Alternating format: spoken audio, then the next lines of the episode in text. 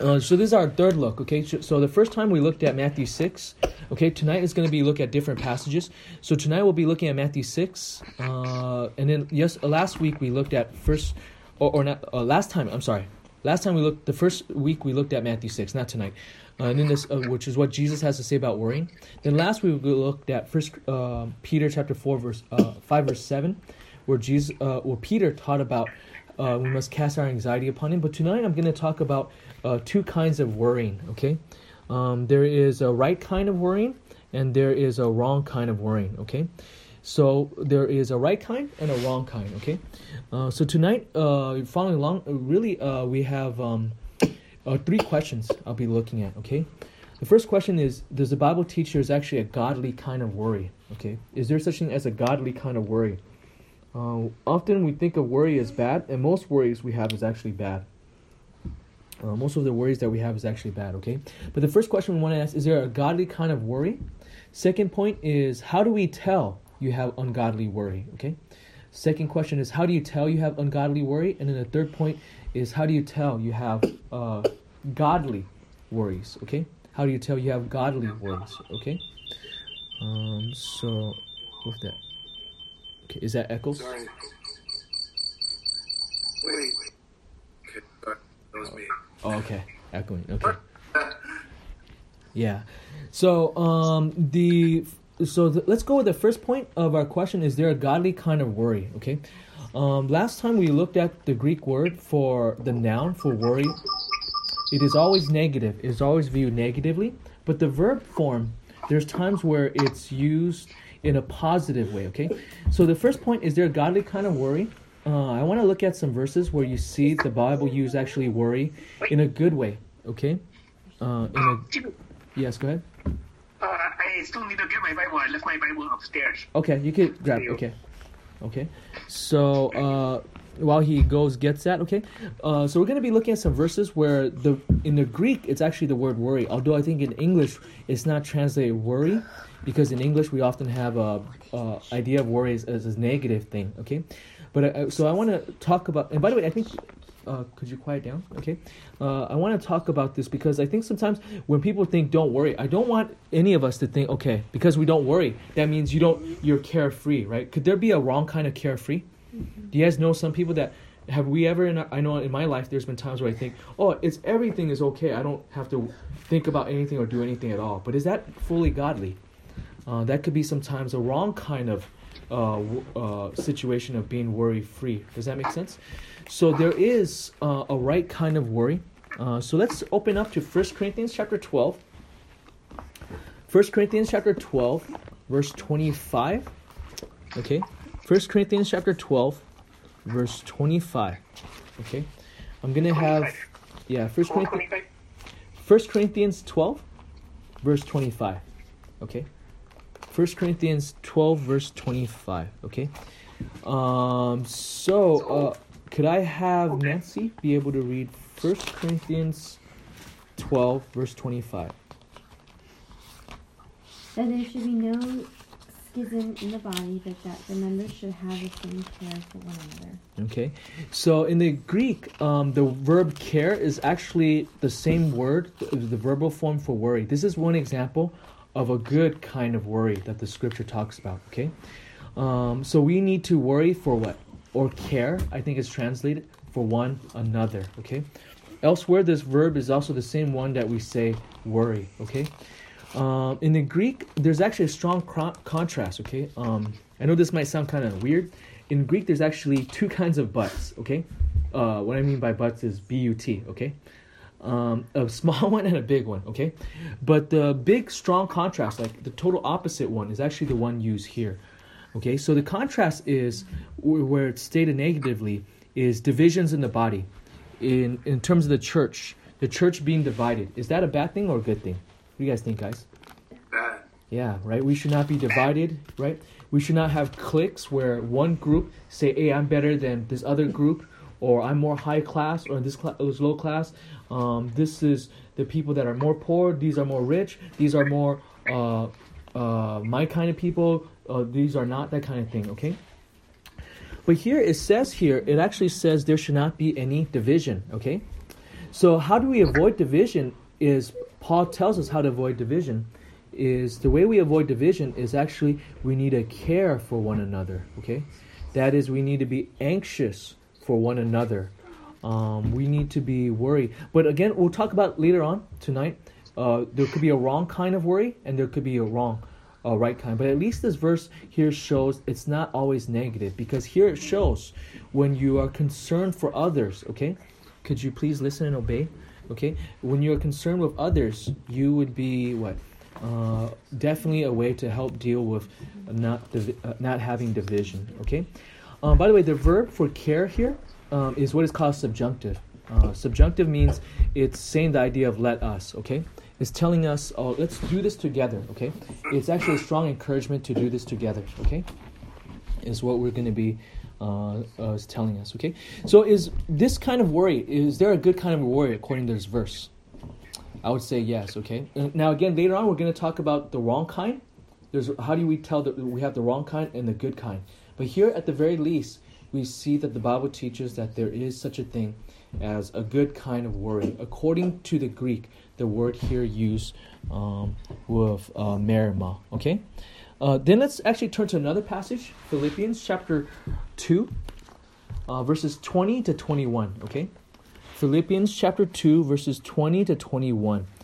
Um, by the way, could you guys hear Josh earlier talking? Uh, for Yeah. those guys, okay.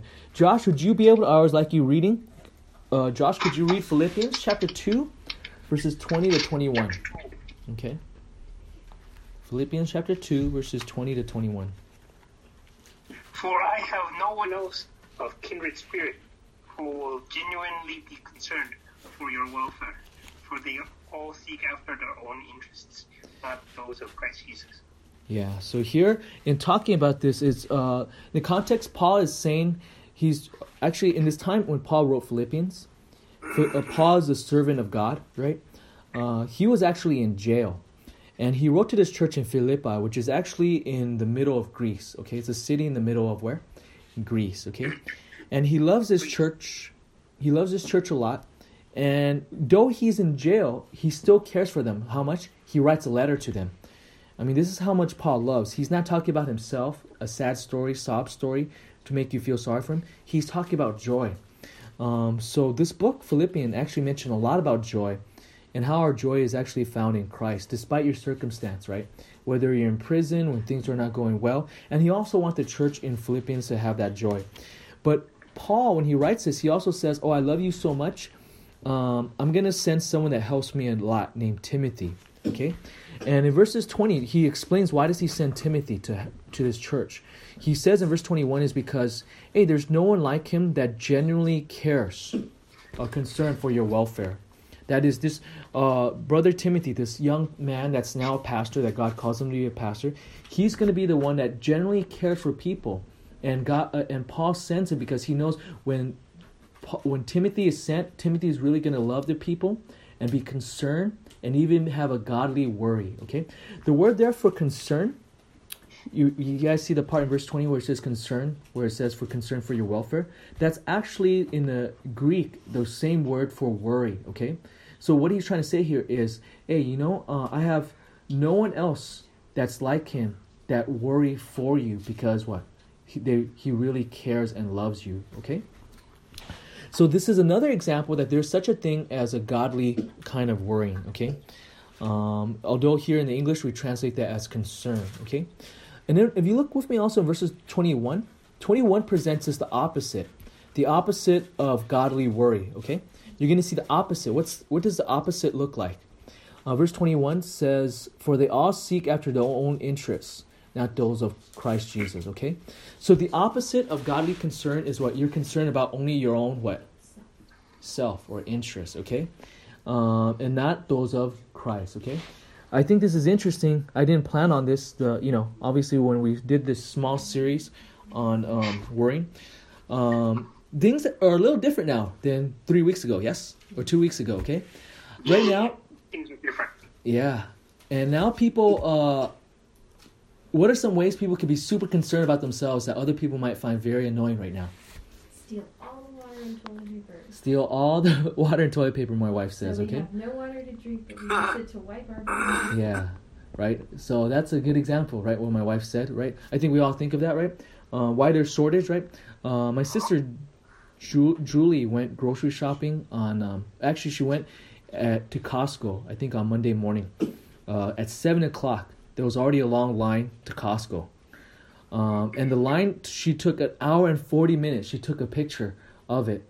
There was a long line, okay, and of course now. Um, normally you think about most of the time people uh what there's enough food right is because after a while you you start noticing so it starts with just some people say oh i need to get all the you know, all of this because i think it's to really be really bad then now other people might not be so scared say oh it's okay i'll be uh, i'll be okay. Then they see well, if everyone's taking all of it then the second wave of people say hey i also need some also as well. Not that i'm super going to be riding or super anxious but i just need to be wise too and then you see before you know it boom it snowballs right?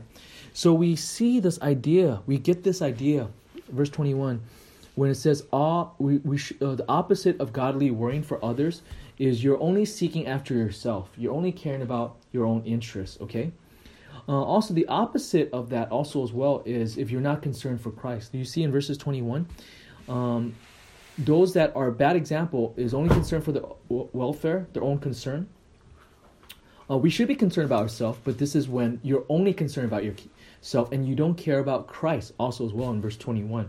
Okay? Verse 21, uh, we're going to come back to that later on during our study. Okay? But I want to at least bring this up is to say is this that, again, this is another passage where this is the verb um, concern is a good use. Okay? Um, by the way, this verb for concern, the Greek verb for concern appears 19 times. Okay? 19 times. Uh, out of 19 times, this is at least we saw two thus far, where it's a positive idea, right? Um, where remember the first time we saw First Corinthians, if you're concerned for others, that helps us to not let the church be divided, right? If you're anxious or, or if you're worrying about others first, then you would help the church be united. There's love, that kind of thing. But here we see also as well why Paul sent Timothy. Uh, think about it for a moment, right? Paul is probably in jail has people visit him only once in a while. And yet Paul says, you know what? I would rather send my Timothy. This is how much love he is. And then saying, I want to send Timothy because I know this is a man that really cares. So he would worry about you instead of worrying about me and caring for me, okay? So this is again a second example of godly concern, okay? Then let's actually the next one is turn to First Corinthians chapter 7 verses 32 to 34 okay first corinthians chapter 7 verse 32 to 34 okay uh, why don't we do this um, 32 paul will read that caleb will read 33 and then Jin will read 34 okay Uh, First Corinthians chapter seven. Uh, which phrase? uh, verses 22 uh, 32 32 33 and 34 okay Oh, one second. yeah mhm.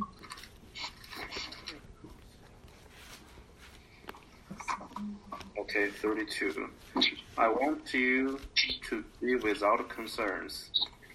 The unmarried man is concerned about the things of the Lord, how he may please the Lord. yeah But one who is married is concerned about the things of the world, how he may please his wife. And his interests are divided. And the unmarried or betrothed woman is anxious about the things of the Lord, how to be holy in body and spirit. But the married woman is anxious about worldly things, how to please her husband. Yeah, okay. So this passage sometimes people misinterpret it. Some people think Paul is saying uh, marriage is a bad thing because you will be worrying about your spouse, right? You will be concerned about your spouse. Uh, I know in our English you see the word uh, like 32, the word concern, 33 concern, and I think even 34 concern. Okay, uh, all those terms are actually the word in Greek is the same verb we use for worrying. Okay. So this is where if uh, if you read some people, some people get it wrong, thinking, oh, Paul says it's good not to marry, okay? But then earlier in Paul in First Corinthians, I mean, he already made it clear that marriage is not a bad thing, okay? I think what Paul is doing here, the Apostle Paul is he's being realistic that when you're married, you're not only concerned about serving God, right?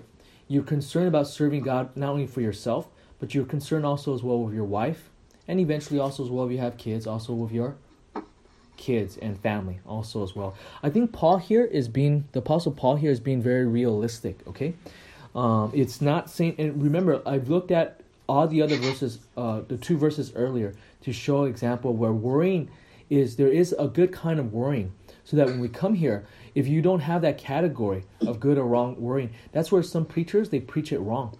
Uh, I don't know if you ever hear this. Uh, you know Li Da, right? You guys know Da. Uh, before one of the church he went to before, the pastor had a really bad theology of the Bible, because if you don't interpret the Bible according to original language, his view was like marriage is a almost like a bad thing, but then the guy's married, but then he made sure his wife can be able to have kids medically, but the Bible doesn't teach that unless unless you want to yourself, okay? But the, the Bible doesn't teach that that is therefore a sin, or somehow you're less when you have kids, or or or less if you're married. Oh, okay? Because the Bible actually teaches you is just being realistic. Again, if you don't have the category like we saw earlier, that there's good kind of worrying and bad kind, then you would be what? Uh, imbalance, okay? You would be wrong. So that's why I thought it was important. As much as we talk about anxiety, we need to realize um, there is a good kind of worrying, okay? For instance, um, by the way, would you guys say it's a good, if, is a, would you guys say it's a good husband if I don't care about my wife at all? No. No, right? Okay. It, would, would we say even like uh, a mother is a good mother if there's no and uh, um, concern or worry at all for the children? No, right? So this is an example of where there is a good kind of worrying. Okay, so Paul, if you read this in its context, okay, he he's but he's also realistic. If you're single, you could do a lot more things um, by yourself for God, right? You could, for instance, um, if you were to serve God in the missions field, um, you're risking your life. You know, I know in one of the countries I went to, there's a pastor that's 60 years old. He was married before, but his wife died, and he vowed never to be married uh, when he was younger, because he felt not not when he was 60, but when he was younger, because he wanted to say, oh, you know, I want to be single to serve God, so I could go to those dangerous mountain areas, so that if I die, if they torture me, then there's uh, less responsibility someone else being hurt. Does that make sense? Obviously, other people will be hurt, the church, but but that doesn't mean that doesn't mean therefore you say, oh, everybody should do that and if anyone's married, hey, you look down there and say they're wrong, they're ungodly. Um, that's not what the Bible teaches. Okay, um, so let's go on. Uh, I think another example. Um, this one is turn to Second Corinthians eleven twenty eight. Okay, Second Corinthians eleven twenty eight.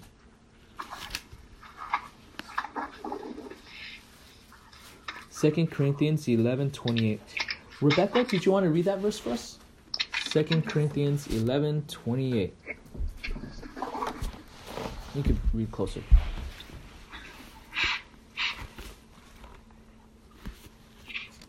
Second Corinthians eleven twenty eight.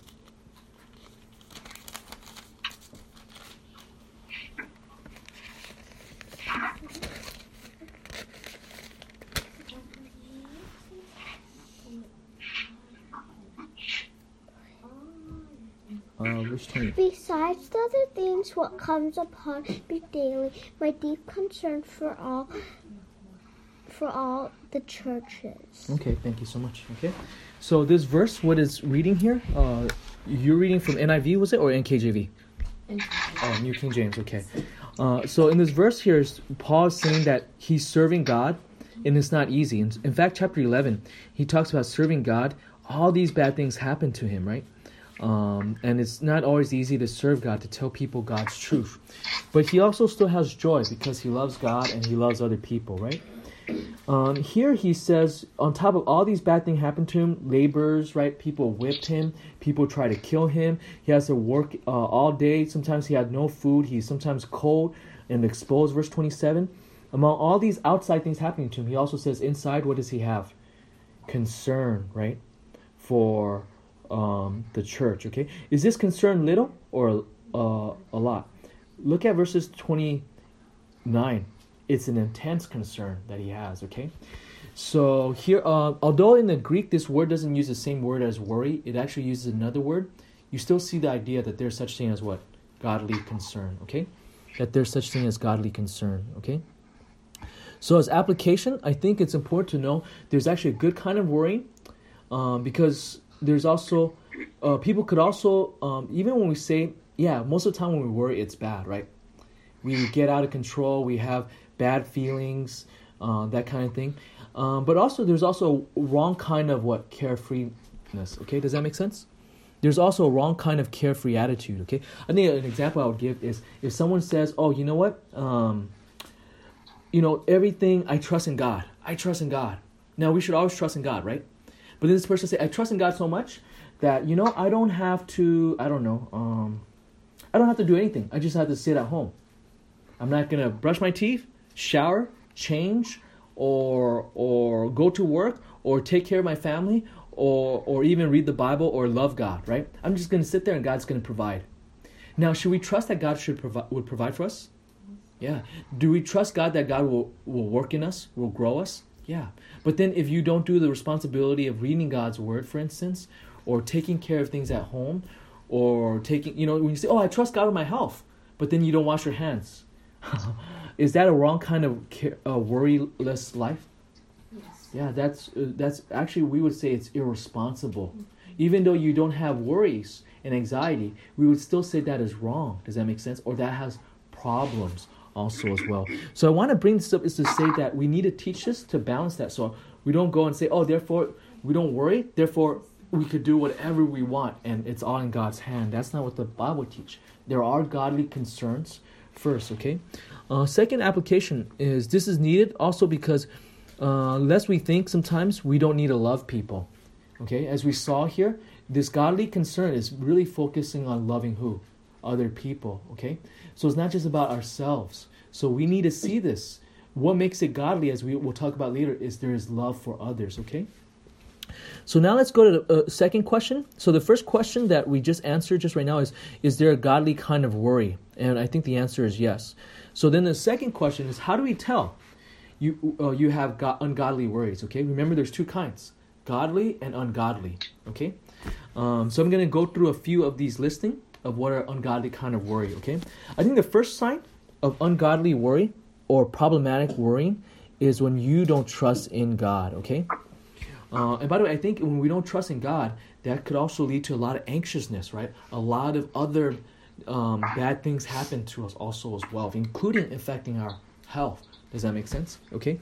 Um, so number one, let's turn real quick to Psalm. So sign number one, how do you tell you have ungodly worry? Is you don't trust in God. Okay. Turn with me to Psalm 62 verse 8. Psalm 62 verse 8. Josh, would you be able to read Psalm 62 verse 8?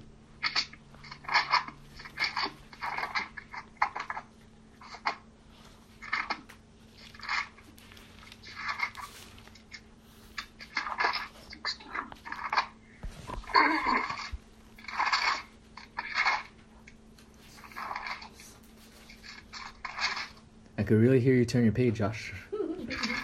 Uh, Psalm 62, verse 8. Yes. Trust in Him at all times, O people. Pour out your heart before Him. God is a refuge for us. Yeah. I love this verse, okay? Uh, Psalm 62, uh, in this verse here, uh, Psalm 62 in this verse here, um, is telling us that we should trust God how long or what time? At all time, okay? By the way, this is written in David.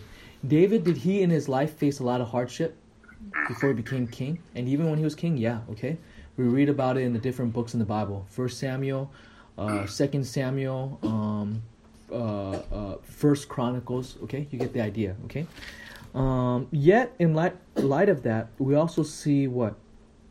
Uh, we also see here we are to trust God in all times. So whenever we don't trust in God, is there a time we shouldn't trust in God according to this verse?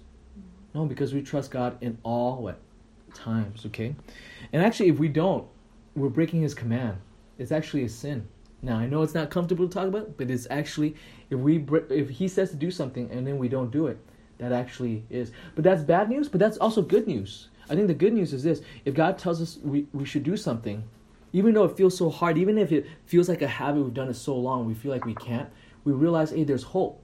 We can actually do what is right by His grace. Does that make sense? We can actually fight a, fight anxiety, ungodly kind of anxiety, okay? The kind where you're you don't trust in God and leads to other turmoil within your heart, okay? So there's b- bad news, but also good news. The good news is God gives us grace to be able to uh, fight our ungodly anxiety, our ungodly worry and panics, okay? Um, so in light of this, uh, the reason why we can trust in God is, as it says here, is because God is a refuge for us, okay? God is a refuge for us, okay? Can we also say that God is our stronghold, like in verse 2? Yeah, God is our stronghold, okay? Good, okay? Um, because He is our stronghold, right? Is why we could be able to uh, have a refuge or shelter, basically, in Him, okay? Um, by the way, you guys know the word, English word refuge or refugees? You guys know where it came from? It was actually 500 years ago there were some Christians in uh, France. Okay, they started believing the Bible. This was a time when the Catholic Church was really against people reading the Bible on their own. Uh, when the Catholic Church under the Pope was really controlling, saying everything you have to go through us. Okay, but then some people start reading the Bible, and then they start saying, "Hey, the church doesn't look like what the Bible teaches, what we believe." Um, so then they got really mad, right? And then they killed a lot of people, and then some of them had to flee to England and other countries. Okay, uh, and those original group of Christians were actually called uh, refugees. It was during that time period, okay, with the Huguenots. Um, just a short history lesson, okay. Let's go back on uh, with that. So the first sign, how do you tell you have ungodly worry? Is number one, you don't trust in Him. The second sign of ungodly worry, again, why we're going over this is because remember, there's two kinds of worry: good kind and a bad kind. So we're seeing what does the bad kind. How do we know we have bad kind? Number one, we don't trust in God. Second one is also um, uh, when things don't work out the way you plan, you get angry. Okay. Sometimes we're anxious because what we have a plan, things will go this way or that way. But the Bible says, you know, um, sometimes our man, we, we must plan, but we also need to realize, oh, the plan is also in the end up to what? God. Does that make sense? Okay. Uh, it must be up to God. Um, let's actually turn with me real quick to James chapter 4. Um, you guys could turn to James chapter 4 um, James chapter 4.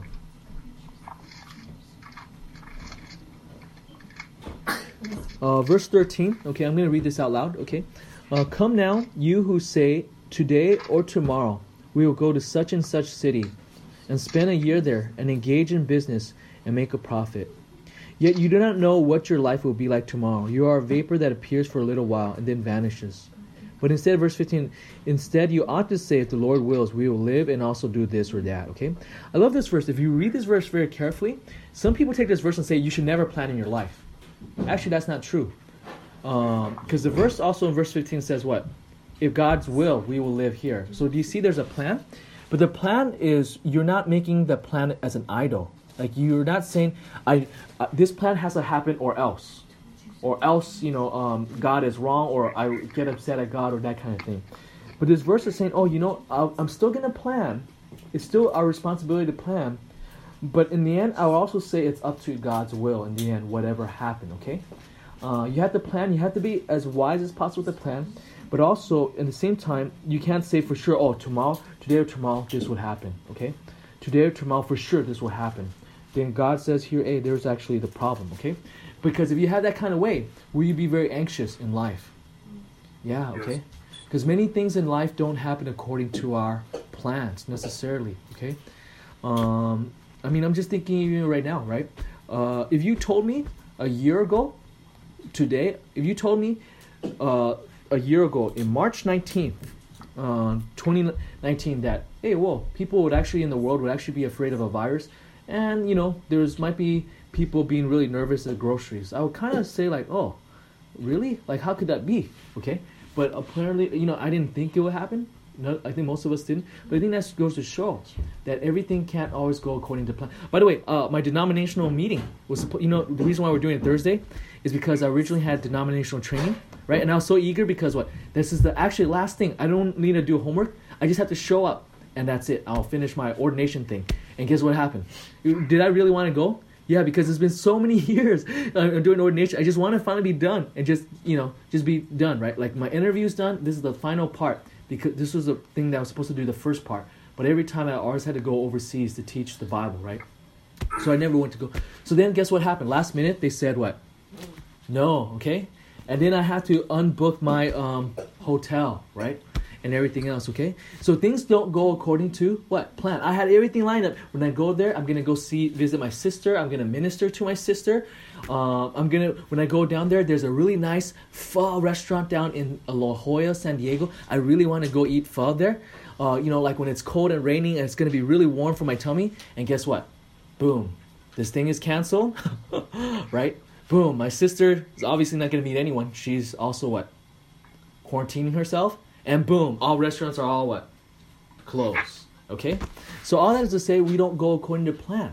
But if, if this is the something I say, oh, I need to do or else, does that become I become very anxious, unnecessarily so? Does that make sense? So the second sign is, like I said earlier, uh, the second sign of ungodly work. The first one is you don't trust in God. Second is when you don't get things your way, you get angry. Okay, I think sometimes angry is like the cousin for worry. Okay, uh, it doesn't always appear when we worry, but sometimes you also see people worry and also get very angry, especially when there's someone else involved. Okay, is it true or not? If you if we have a plan, especially maybe ourselves, we don't get angry with ourselves. But then when there's someone else involved, and then you blame them and you get very angry with them, and sometimes you might blame them in a wrong way. They're not fully responsible. Does that make sense? Okay. Third sign uh, of ungodly worry is when you don't obey God. Okay, let's turn to John 14, 15. Uh, John 14, 15. Uh, ben Warts. Ben Warts, would you be able to read John 14, 15? This is one John additional. 14 and 15? Okay, hold on. Yeah. mhm. John. John, what? 14, 15. The promise of spirits indwelling that the title. Uh, Did you see the the Gospel of John or? yeah, Gospel of John. Gospel of John is the only one with chapter uh, with 14 chapters or more. So read the entire chapter. No, John 14, verse 15. Oh, John. Four, okay, I thought I meant 14 and 15. Okay, now I, okay, Yeah. that makes more sense. Yes.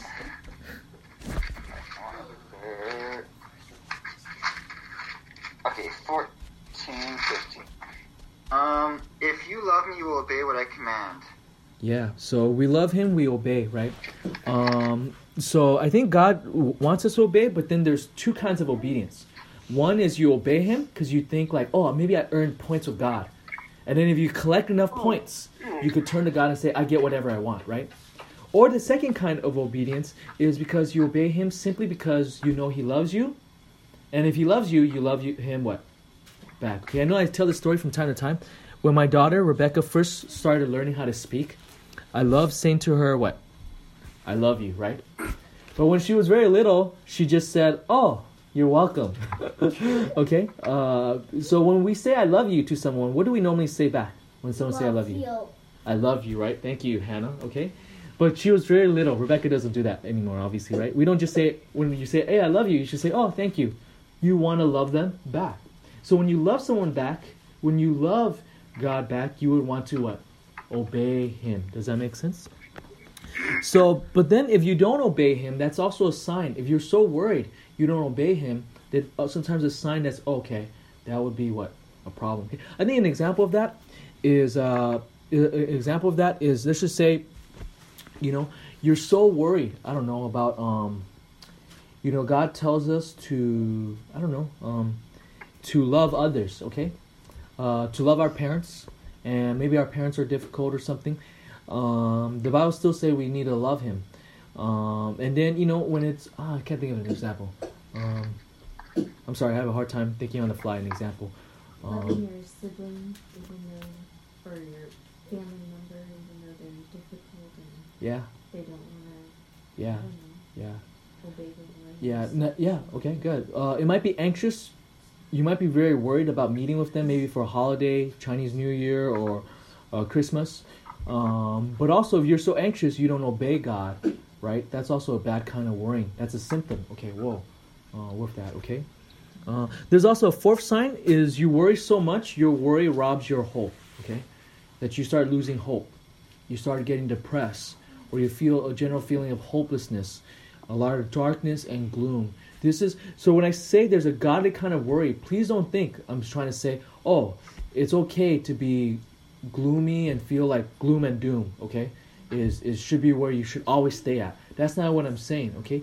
The ungodly kind, the kind that God doesn't want, that you don't want, that we shouldn't want, is also when you're robbed of hope. Because for Christian, we should have what? Hope. Does that make sense? Okay? So as application question, do does any of these things apply to you? Maybe you're worried, where you struggle to trust in God. Remember, by the way, if you struggle to trust in God, it's really hard to what? Obey God, right? Obey God, okay? Uh, so that's and then do you also when things don't work out according to your plan, do you get angry, right? Uh, like I said earlier, anger sometimes is a cousin to bad kind of worrying, okay? Number three, you don't obey God. And number four, your worries lead you to lose hope. Like, does that lead to any of that, okay? Uh, so let's go to point number three. How do you tell you have godly worries, okay? What's the right kind of godly worry? Uh, Philippians 2.20, I know we read this earlier. I'm going to read this real quick again. You, uh, It says, For I have no one else of kindred spirit who will genuinely be concerned for your welfare. So we already saw this verse, and we, we remember we talked about Timothy. So the first sign of godly worrying is a concern for others. Okay. Um, could I be honest? I'm actually concerned for right now with the whole virus thing. I'm actually kind of concerned for our older people in our church, um, because what if something happens to them, right? Uh, would you say that's a bad kind of worrying or a good kind of worrying? Oh, good. Okay. Now it could be bad if all of a sudden I feel like there's no hope. I lose hope in God. I start disobeying God. I, you know, uh, all that kind of thing. Does that make sense? That then that's a symptom that maybe like concern has gone too too bad. Okay, or too extreme. Okay. Um, but there is still a godly kind of worrying. Okay, of concern for others. Okay. Also, Philippians two twenty one. Look with me in Philippians two twenty one. Philippians two twenty one says, "For they so this is a contrast to Timothy. They all seek their own interests, not those of Christ. So this verse in the last part I want to pull out is that is that also is concern for Christ. Does that make sense? It's also a concern for Christ. Okay. Okay. Um. So with that is um. Yeah, sometimes you know even going overseas to teach a Bible, um, I would be lying to, if I say I'm never concerned. You know, uh, Mrs. Ling was even asking my wife, like when I go overseas, what, uh, twice a year, or whatever. Yeah, is sorry, Nancy. She asked, are, are you worried about him? Yeah, uh, Mrs. Ling asked my wife, "Are you ever worried about him?" Right? Am I ever worried? Yeah, anything could happen, right? Um, not not just persecution or arrested or any of that thing, but sometimes just other parts of the world is just much more harsh of life, right? That kind of thing. Okay. Now I don't want to make it all heroic. That's not fully what, the point is either. But I mean, at the same time, there is a godly worry of your own life. You should be, okay. But also the concern for Christ is even greater. Does that make sense? The love for Christ, the priority of what Christ and other things also as well. Does that make sense? Christ, others, and um, uh, yourself. Does that make sense? So in light of this, I think it's important. Um, in light of this, is putting God first, others, and uh, and then yourself. So that I think is a godly kind of worry. Okay. Um, so just to help this, because I think also as well when we talk about this, I think today I don't know if you guys follow sometimes on social media. There's a whole bunch of debate online right now. If you guys hear among Christians, some people feel like um, like oh if those that um, you know just about churches at this time. Some people feel oh if you don't have church, you you don't trust in God, right? And then some people feel like, oh if you close your church. Um, uh, you, you you don't trust in God. And then some people say, oh, you know what? If you go to church, well, you're not being wise, that kind of thing. And I think that's important to still make a distinction. There is a now the hard part is knowing there is godly word and ungodly is walking that middle road. But at least we need to see there is such things with that. Does that make sense? Okay. Um, in all things, of course, I think our godly worry. Uh, third sign is that we pray. Okay. Third sign is we pray. Um, the third sign for godly worry. So the first sign of godly worry is what? A concern for others, or love for others. Number one. Number two is love or concern for Christ, and third one is you pray. Okay. Um, remember, Paul said that he had all those concerns for the churches. All those churches he can't be there.